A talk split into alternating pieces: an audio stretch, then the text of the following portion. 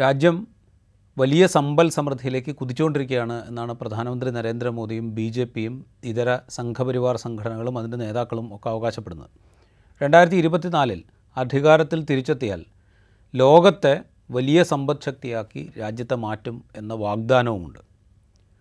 ഈ വാഗ്ദാനമൊക്കെ ഇങ്ങനെ പ്രവഹിച്ചുകൊണ്ടിരിക്കുന്നു. ഓരോ തെരഞ്ഞെടുപ്പിനും അത് നിയമസഭാ തെരഞ്ഞെടുപ്പുകളാകട്ടെ ലോക്സഭാ തെരഞ്ഞെടുപ്പാകട്ടെ ഒക്കെ അതിന് തൊട്ട് മുമ്പ് വലിയ പദ്ധതികൾ പ്രഖ്യാപിക്കപ്പെടുന്നു. ഇതൊക്കെ നമ്മൾ കാണുന്നുണ്ട്. ഇത് കഴിഞ്ഞ ഒരു ഏഴ് എട്ടൊമ്പത് കൊല്ലമായിട്ട് നമ്മൾ കണ്ടുകൊണ്ടിരിക്കുന്ന കാഴ്ചയാണ്. പക്ഷേ ഈ കാഴ്ചയും രാജ്യത്തെ തൊഴിലില്ലായ്മ നിരക്കും തമ്മിൽ വലിയ അന്തരമുണ്ട്. തൊഴിലില്ലായ്മ നിരക്കിന്റെ കണക്ക് ഈ അവകാശപ്പെടുന്ന സമ്പൽ സമൃദ്ധിയോ വികസനമോ ഒന്നുമായിട്ട് ഒത്തുപോകുന്നില്ല. ഇപ്പോൾ പുതിയ തൊഴിലില്ലായ്മ നിരക്കിന്റെ കണക്ക് വന്നിട്ടുണ്ട് ഈ ഒക്ടോബറിലെ കണക്ക് വന്നിട്ടുണ്ട്. അത് രാജ്യത്തിന്റെ ഔദ്യോഗിക ഏജൻസിയുടെ കണക്കല്ല സ്വകാര്യ ഏജൻസിയുടെ കണക്കാണ്. ആ കണക്കിലേക്ക് നമുക്ക് വരാം. അതിനു മുമ്പ് കുറച്ച് പഴയ കാര്യങ്ങൾ പറയാം. രാജ്യം രണ്ടായിരത്തി പത്തൊൻപതിലെ ലോക്സഭാ തെരഞ്ഞെടുപ്പിലേക്ക് പോകുമ്പോൾ അതിന് തൊട്ട് മുമ്പത്തെ സാമ്പത്തിക വർഷത്തെ അതായത് രണ്ടായിരത്തി പതിനേഴ് പതിനെട്ട് സാമ്പത്തിക വർഷത്തെ തൊഴിലില്ലായ്മ നിരക്ക് കണക്കാക്കപ്പെട്ടിരുന്നു. പക്ഷേ ഇത് ഔദ്യോഗികമായി അത് കണക്കാക്കിയത് ഔദ്യോഗികമായിട്ടാണ് ഔദ്യോഗിക ഏജൻസി തന്നെയാണ് കണക്കാക്കിയത്. പക്ഷേ ഇത് ഔദ്യോഗികമായി പുറത്ത് വിടാതിരിക്കാനാണ് നരേന്ദ്രമോദി സർക്കാർ ചെയ്തത്. അതായത് ആ കണക്ക് പുറത്ത് വിട്ടേയില്ല. അത് അന്ന് രാഹുൽ ഗാന്ധി അടക്കം പ്രതിപക്ഷ നേതാക്കളൊക്കെ ഈ കണക്ക് എന്തുകൊണ്ട് പുറത്തുവിടുന്നില്ല എന്നൊക്കെ ചോദിച്ചിരുന്നു. പക്ഷേ ഒരു കാരണവശാലും തെരഞ്ഞെടുപ്പിന് മുമ്പ് ആ കണക്ക് പുറത്തുവിടാതിരിക്കുകയാണ് നരേന്ദ്രമോദി സർക്കാർ ചെയ്തിരിക്കുക ചെയ്തത്. ഇപ്പോൾ രണ്ടായിരത്തി ഇരുപത്തിനാലിലെ ലോക്സഭാ തെരഞ്ഞെടുപ്പിനോട് അടുത്ത് വരികയാണ്. അപ്പോഴാണ് ഈ രാജ്യത്തെ തൊഴിലില്ലായ്മ നിരക്ക് വീണ്ടും ചർച്ചയാകുന്നത്. സമ്പദ് വ്യവസ്ഥയുടെ വികാസത്തെക്കുറിച്ച് സമ്പൽ സമൃദ്ധിയെക്കുറിച്ചൊക്കെ ആദ്യം സൂചിപ്പിച്ചല്ലോ. ഇന്ത്യയുടെ സമ്പദ് വ്യവസ്ഥ അടുത്ത് തന്നെ ഉടനടുത്ത് തന്നെ അഞ്ച് ലക്ഷം കോടി ഡോളറിന്റേതായി മാറും എന്നാണ് പ്രധാനമന്ത്രി നരേന്ദ്രമോദി ബ്രിക്സ് സമ്മിറ്റിടെ അടുത്തിടെ പറഞ്ഞത്. രണ്ടായിരത്തി നാൽപ്പത്തേഴ് ആകുമ്പോഴത്തേക്കും മുപ്പത് ലക്ഷം കോടി ഡോളറിന്റെ സമ്പദ് വ്യവസ്ഥയാക്കി രാജ്യത്തെ മാറ്റുന്നതിനുള്ള കരട് വിഷൻ ഡോക്യുമെന്റ് നീതി ആയോഗ് തയ്യാറാക്കുകയുമാണ്. ഇതൊക്കെ തയ്യാറാക്കുമ്പോഴാണ് ഈ രാജ്യത്തിന്റെ തൊഴിലില്ലായ്മ നിരക്ക് രണ്ടായിരത്തി ഇരുപത്തി മൂന്ന് ഒക്ടോബറിൽ അതായത് ഈ കഴിഞ്ഞ മാസം പത്ത് ശതമാനത്തിൽ അധികമായി എന്ന റിപ്പോർട്ടുകൾ പുറത്തു വരുന്നത് നേരത്തെ പറഞ്ഞില്ല ഇത് കേന്ദ്ര സർക്കാർ ഔദ്യോഗികമായി നടത്തിയ കണക്കെടുപ്പിന്റെ വിവരമല്ല. Centre for monitoring Indian economy എന്ന സ്വകാര്യ ഏജൻസി നടത്തിയ സർവേയിലാണ് ഈ ഞെട്ടിപ്പിക്കുന്ന കണക്ക്. രണ്ടായിരത്തി ഇരുപത്തി മൂന്ന് സെപ്റ്റംബറിൽ ഏഴ് ദശാംശം പൂജ്യം ഒൻപത് ശതമാനമായിരുന്നത്. ഒക്ടോബറിൽ അത് പത്ത് ദശാംശം പൂജ്യം അഞ്ച് ശതമാനമായിട്ട് ഉയർന്നു. രണ്ടായിരത്തി ഇരുപത്തിരണ്ട് ഒക്ടോബറിൽ അത് കഴിഞ്ഞ വർഷം ഒക്ടോബറിൽ ഇത് ഏഴ് ദശാംശം എട്ട് ശതമാനമായിരുന്നു. ഈ കണക്ക് നമ്മൾ പറയുമ്പോൾ ഈ കോവിഡ് കാലത്തിന് ശേഷം തൊഴിലവസരങ്ങൾ സൃഷ്ടിക്കുന്നതിന് സൃഷ്ടിക്കുന്നതിൽ മുന്നേറാൻ രാജ്യത്തിന് സാധിച്ചില്ല എന്നതുകൂടിയാണ് ഈ കണക്ക് വ്യക്തമാക്കുന്നത്. തൊഴിലവസരങ്ങൾ സൃഷ്ടിക്കുന്നതിൽ മുന്നേറാൻ സാധിച്ചില്ല എന്ന് വന്നാൽ അതിന്റെ അർത്ഥം വ്യവസായ വാണിജ്യ മേഖലകളിൽ വേണ്ടത്ര ഉണർവ് കോവിഡ് കാലത്തിന് ശേഷം ഉണ്ടായിട്ടില്ല എന്ന് തന്നെയാണ്. ഈ വ്യവസായ വാണിജ്യ മേഖലകളിൽ ഉണർവുണ്ടാവണമെങ്കിൽ എന്ത് വേണം? സ്വകാര്യ നിക്ഷേപം കൂടുതലായി ഉണ്ടാവണം. കാരണം നമ്മളിപ്പോൾ കാതലായി ആശ്രയിക്കുന്നത് സ്വകാര്യ നിക്ഷേപത്തെയാണ്. ഗവൺമെന്റ് സ്പെൻഡിങ്ങിനെ അല്ല. അപ്പോൾ സ്വകാര്യ നിക്ഷേപം കൂടുതലായിട്ട് ഉണ്ടായിട്ടേ ഇല്ല പോസ്റ്റ് കോവിഡ് ഉൽപ്പാദനക്ഷമത അതായത് ഈ വ്യാവസായിക ഉൽപ്പാദനം എന്ന് പറയുന്നത് മാനുഫാക്ചറിങ് മറ്റ് വ്യാവസായിക ഉൽപ്പന്നങ്ങൾ ഇതിന്റെയൊക്കെ ഉൽപ്പാദനക്ഷമത ഏതാണ്ട് എഴുപത്തഞ്ച് ശതമാനത്തിൽ നിൽക്കുകയാണ് എന്നാണ് ഈ സർവേയിൽ കണ്ടെത്തിയത്. അതായത് നൂറ് ശതമാനം ഉൽപ്പാദനത്തിലേക്ക് പോകാൻ വ്യവസായികൾ തയ്യാറാകുന്നില്ല. അതെന്തുകൊണ്ടായിരിക്കും? കൂടുതൽ ഉൽപ്പാദിപ്പിച്ചാൽ വാങ്ങാൻ ആളില്ലാത്ത സ്ഥിതിയാണ് രാജ്യത്തുള്ളത്. അതുകൊണ്ട് എഴുപത്തഞ്ച് ശതമാനത്തിൽ ഉൽപ്പാദനം പരിമിതപ്പെടുത്തുകയാണ് ചെയ്യുന്നത്. ഉൽപ്പാദ ഉൽപ്പാദിപ്പിച്ച് കഴിഞ്ഞാൽ അത് മാർക്കറ്റിൽ കൊണ്ടുപോയി കഴിഞ്ഞാൽ വാങ്ങാൻ ആൾ വേണമല്ലോ. വാങ്ങണമെങ്കിൽ ആൾ എന്ത് വേണം? വാങ്ങണമെങ്കിൽ ആളുകളുടെ പൈസ വേണം. ആളുകളിൽ പൈസ ഇല്ലാത്തതുകൊണ്ട് ആളുകൾ ഇത് വാങ്ങുന്നില്ല. അപ്പോൾ വിപണിയിൽ ഉൽപ്പന്നങ്ങൾ കെട്ടിക്കിടക്കുന്ന സാഹചര്യം ഒഴിവാക്കാൻ വേണ്ടിയിട്ട് ഉൽപ്പാദനം എഴുപത്തഞ്ച് ശതമാനത്തിൽ പരിമിതപ്പെടുത്തിയിരിക്കുന്നു. അപ്പോൾ ഈ ഉൽപ്പാദനം കുറയ്ക്കുകയും വ്യവസായങ്ങൾ അത് എഴുപത്തഞ്ച് ശതമാനത്തിൽ പരിമിതപ്പെടുത്തുകയും വിപണിയിലേക്ക് പോകുന്ന ഉൽപ്പന്നങ്ങൾ തന്നെ വാങ്ങാൻ ആളില്ലാതിരിക്കുകയും ഒക്കെ അങ്ങനെ ഒരു സാഹചര്യം വന്നു കഴിഞ്ഞാൽ മാർക്കറ്റിൽ പണമില്ല. പുതുതായിട്ട് നിക്ഷേപങ്ങൾ വരുന്നില്ല പുതിയ വ്യവസായങ്ങൾ വരുന്നില്ല നിലവിലുള്ള വ്യവസായങ്ങൾ തന്നെ പ്രതിസന്ധിയിൽ നിൽക്കുന്നപ്പോൾ തൊഴിലില്ലായ്മ കൂടും. നിലവിൽ തൊഴിലായ തൊഴിലുള്ള ആളുകളെ കുറച്ച് പേരെ ചിലപ്പോൾ വ്യവസായങ്ങൾ പറഞ്ഞു വിടും. പുതിയ ആളുകളെ ഹയർ ചെയ്യുന്നത് അതായത് പുതിയ ആളുകളെ ജോലിക്ക് വയ്ക്കുന്നത് മാറ്റിവെക്കുകയോ ഒഴിവാക്കുകയോ ചെയ്യും. അങ്ങനെയാണ് ഈ തൊഴിലില്ലായ്മ നിരക്ക് കൂടി നിൽക്കുന്നത്. അത് മൊത്തത്തിലുള്ളൊരു മുരടിപ്പാണ് എന്ന് ചുരുക്കം. അങ്ങനെ ഒരു മുരടിപ്പിന്റെ അന്തരീക്ഷം നിൽക്കുമ്പോഴാണ് ദാ അഞ്ച് ട്രില്യൺ അഞ്ച് ലക്ഷം കോടി ഡോളറിന്റെ സമ്പദ് വ്യവസ്ഥയായി മാറാൻ ഇനി അധികം വൈകില്ല എന്ന് പ്രധാനമന്ത്രി പ്രഖ്യാപിക്കുന്നു. ഈ കോവിഡ് സൃഷ്ടിച്ച പ്രതിസന്ധി ഇക്കാര്യത്തിൽ പ്രധാനമാണ്. അതെങ്ങനെ പ്രധാനമാകുന്നു എന്നുള്ളത് കൂടെ നമ്മൾ കാണണം.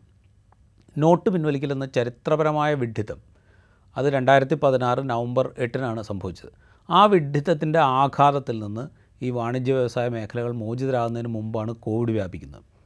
കോവിഡ് വ്യാപിച്ചതോടെ എന്ത് സംഭവിച്ചു. ആസൂത്രണമില്ലാതെ ലോക്ക്ഡൗൺ പ്രഖ്യാപിച്ചു. അപ്പോൾ രണ്ടായിരത്തി പതിനാറ് നവംബർ എട്ടിന്റെ ചരിത്രപരമായ വിഡ്ഢിത്തത്തിന്റെ തുടർന്നുണ്ടായ കോവിഡിന്റെ ഇതിന്റെ ഒക്കെ ആഘാതം ഇപ്പോഴും രാജ്യത്തെ വാണിജ്യ വ്യവസായ മേഖലകളിൽ തുടരുന്നു എന്നാണ് ഈ ഉയർന്നു നിൽക്കുന്ന തൊഴിലില്ലായ്മയുടെ നിരക്ക് കാണിക്കുന്നത്. അതിൽ തന്നെ നമ്മൾ വേറൊരു കാര്യം നോക്കിക്കഴിഞ്ഞാൽ ഈ നോട്ട് പിൻവലിച്ചത് അതിന്റെ ആഘാതം പിന്നെ കോവിഡ് ലോക്ക്ഡൗൺ ഇതിന്റെ ആഘാതം ഇതിൽ നിന്നൊക്കെ സംഘടിത മേഖല അതായത് ഓർഗനൈസ്ഡ് സെക്ടർ എന്ന് നമ്മൾ പറയും.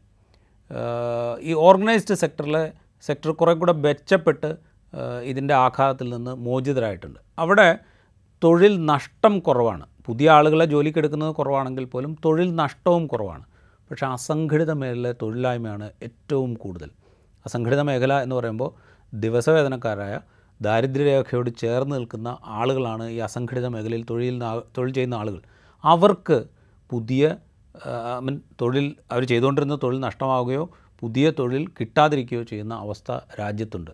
അതാണ് നേരത്തെ പറഞ്ഞത്. അതായത് ഈ അസംഘടിത മേഖലയിലെ തൊഴിലാളികൾക്ക് തൊഴിൽ നൽകണമെങ്കിൽ തൊഴിൽ നൽകുന്ന ആളുകളുടെ കയ്യിൽ പണം വേണം. ആ പണം ഇല്ലാത്തതുകൊണ്ടാണ് ഈ അസംഘടിത മേഖലയിലെ ആളുകൾക്ക് തൊഴിൽ ലഭിക്കാത്തത്. ഈ രണ്ടായിരത്തി ഇരുപത്തി മൂന്ന് ഇരുപത്തിനാല് സാമ്പത്തിക വർഷത്തിന്റെ ആദ്യത്തെ ആറ് മാസം നോക്കിക്കഴിഞ്ഞാൽ തൊഴിലില്ലായ്മയുടെ നിരക്ക് ഏഴ് മുതൽ എട്ട് ശതമാനത്തിനിടയിലായിരുന്നു. ഞാൻ പറയുന്നത് ഇപ്പോൾ ഒക്ടോബറിൽ പത്ത് ശതമാനത്തിലധികം എന്ന് നമ്മൾ പറയുമ്പോൾ ആദ്യത്തെ അതായത് രണ്ടായിരത്തി ഇരുപത്തി മൂന്ന് മാർച്ച് മുതലുള്ള ആറ് മാസത്തെ കണക്ക് നമ്മൾ നോക്കിക്കഴിഞ്ഞ് കഴിഞ്ഞാൽ അത് അവിടെ തൊഴിലില്ലായ്മ നിരക്ക് എന്ന് പറയുന്നത് ഏഴ് ടു എട്ട് ശതമാനം വരെയാണ്. അപ്പോൾ ഈ ഇപ്പോൾ പത്ത് ശതമാനമാണ് പത്ത് പത്ത് ദശാംശം പൂജ്യം അഞ്ച് ശതമാനമാണ്. അപ്പോൾ ഈ നടപ്പ് സാമ്പത്തിക വർഷം അവസാനിക്കുമ്പോഴത്തേക്കും ശരാശരി എട്ട് ശതമാനത്തിന്റെ മുകളിലാകും തൊഴിലില്ലായ്മ നിരക്ക് എന്ന് കരുതണം. അപ്പോൾ ഇതാണ് ഇപ്പോഴത്തെ ഒരു അവസ്ഥ. തുടക്കത്തിൽ രണ്ടായിരത്തി പത്തൊമ്പതിലെ ലോക്സഭാ തെരഞ്ഞെടുപ്പിന് മുമ്പുള്ള രാജ്യത്തെ തൊഴിലില്ലായ്മയുടെ കണക്ക് നരേന്ദ്രമോദി സർക്കാർ പുറത്തുവിടുന്നത് തടഞ്ഞതിനെക്കുറിച്ച് പറഞ്ഞു. രണ്ടായിരത്തി പതിനേഴ് പതിനെട്ട് സാമ്പത്തിക വർഷത്തിൽ തൊഴിലില്ലായ്മയുടെ നിരക്ക് ആറ് ദശാംശം ഒരു ശതമാനമാണ് എന്നാണ് ദേശീയ സാമ്പിൾ സർവേ ഓഫീസ് നടത്തിയ തൊഴിൽ സർവേയിൽ കണ്ടെത്തിയത്. അത് ഔദ്യോഗികമായിട്ട് കേന്ദ്ര സർക്കാരിന്റെ ഏജൻസി തന്നെ നടത്തിയ സർവേയാണ് ഈ ആറ് ദശാംശം ഒരു ശതമാനം തൊഴിലില്ലായ്മ രണ്ടായിരത്തി പതിനേഴ് പതിനെട്ട് സാമ്പത്തിക വർഷത്തിൽ ഉണ്ടായിരുന്നു എന്ന് കണ്ടെത്തിയത്. ആ കണക്കാണ് പുറത്തുവിടായിരുന്നത്. കാരണം വെച്ച് കഴിഞ്ഞാൽ അത് പുറത്തുവിട്ട് കഴിഞ്ഞാൽ ഇത്രയും തൊഴിലില്ലായ്പട രാജ്യത്തുണ്ട് എന്നുള്ളത് ഒരു തെരഞ്ഞെടുപ്പിൽ ദോഷകരമായി ബാധിക്കാൻ സാധ്യതയുണ്ട് എന്ന് മനസ്സിലാക്കുകയും അത് അത്ര നാളും അത്രയും കാലം വീർപ്പിച്ച് നിർത്തിയ ബലൂണ് പൊട്ടിപ്പോകുന്നൊരവസ്ഥ ഉണ്ടാവും എന്നുള്ളതുകൊണ്ടാണ് ആ കണക്ക് പുറത്തുവിടായിരുന്നത് അന്ന് ആറ് ദശാംശം ഒരു ശതമാനം എന്ന് പറയുന്നത് നാൽപ്പത്തിയഞ്ച് വർഷത്തിനിടയിലെ ഏറ്റവും ഉയർന്ന നിരക്കായിരുന്നു. അപ്പോൾ ഈ കണക്ക് പുറത്തുവിടാത്തതിൽ പ്രതിഷേധിച്ച് ഈ സർവേ തയ്യാറാക്കിയ റിപ്പോർട്ട് തയ്യാറാക്കിയ നാഷണൽ സർവേ സാമ്പിൾ സാമ്പിൾ സർവേയിലെ രണ്ട് ഉദ്യോഗസ്ഥർ രാജിവെക്കുക പോലും ചെയ്തു. കാരണം വെച്ച് കഴിഞ്ഞാൽ ഇത് ഔദ്യോഗികമായി തയ്യാറാക്കിയ കണക്കാണ്. രാജ്യത്തെ ജനങ്ങൾ അറിയേണ്ട കണക്കാണ്. പാർലമെന്റിനെ അറിയിക്കേണ്ട കണക്കാണ്. പക്ഷേ അത് പുറത്തുവിടേണ്ട എന്നാണ് കേന്ദ്ര സർക്കാർ തീരുമാനിച്ചത്. അതിൽ പ്രതിഷേധിച്ച് ഈ രണ്ട് ഉദ്യോഗസ്ഥർ രാജിവെച്ചു. ആറ് ദശാംശം ഒരു ശതമാനം എന്നുള്ളത് അതായത് രണ്ടായിരത്തി പതിനേഴ് പതിനെട്ടിലെ കണക്ക് എന്തുകൊണ്ടാണ് ഇത്രയും വലുത കണക്കാ വലിയ കണക്കാകുന്നതെന്ന് ചോദിച്ചാൽ രണ്ടായിരത്തി പതിനൊന്ന് പന്ത്രണ്ട് സാമ്പത്തിക വർഷത്തിൽ ഇതേ നാഷണൽ സാമ്പിൾ സർവേ തയ്യാറാക്കിയ തൊഴിലില്ലായ്മയുടെ നിരക്ക് പരിശോധിക്കാൽ അന്ന് വെറും രണ്ട് ദശാംശം രണ്ട് ശതമാനമായിരുന്നു നിരക്ക്. യു പി എയുടെ ഭരണകാലമാണ് എന്ന് ഓർക്കണം രണ്ടായിരത്തി പതിനൊന്ന് പന്ത്രണ്ട് സാമ്പത്തിക വർഷം.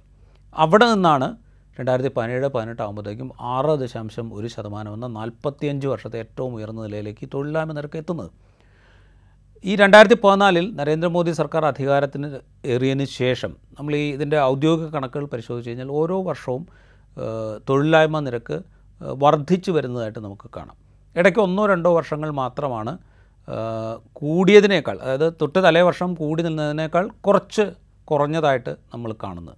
അപ്പോൾ ഈ വർഷങ്ങളിലൊന്നും തൊഴിലവസരങ്ങൾ സൃഷ്ടിക്കുന്നത് അതായത് നോട്ട് പിൻവലിക്കുന്നതിന് മുമ്പ് കോവിഡ് വരുന്നതിന് മുമ്പ് ഒക്കെ തൊഴിൽ തൊഴിലവസരങ്ങൾ സൃഷ്ടിക്കുന്നതിലോ നിലവിലുള്ള വ്യവസായ സംരംഭങ്ങളിൽ തന്നെ പുതിയ തൊഴിൽ സാധ്യതകൾ ഉണ്ടാക്കുന്നതിലോ ഒന്നും സർക്കാരിന് ഒന്നും ചെയ്യാൻ കഴിഞ്ഞില്ല എന്നാണ് ഈ കണക്കുകൾ കാണിക്കുന്നത്.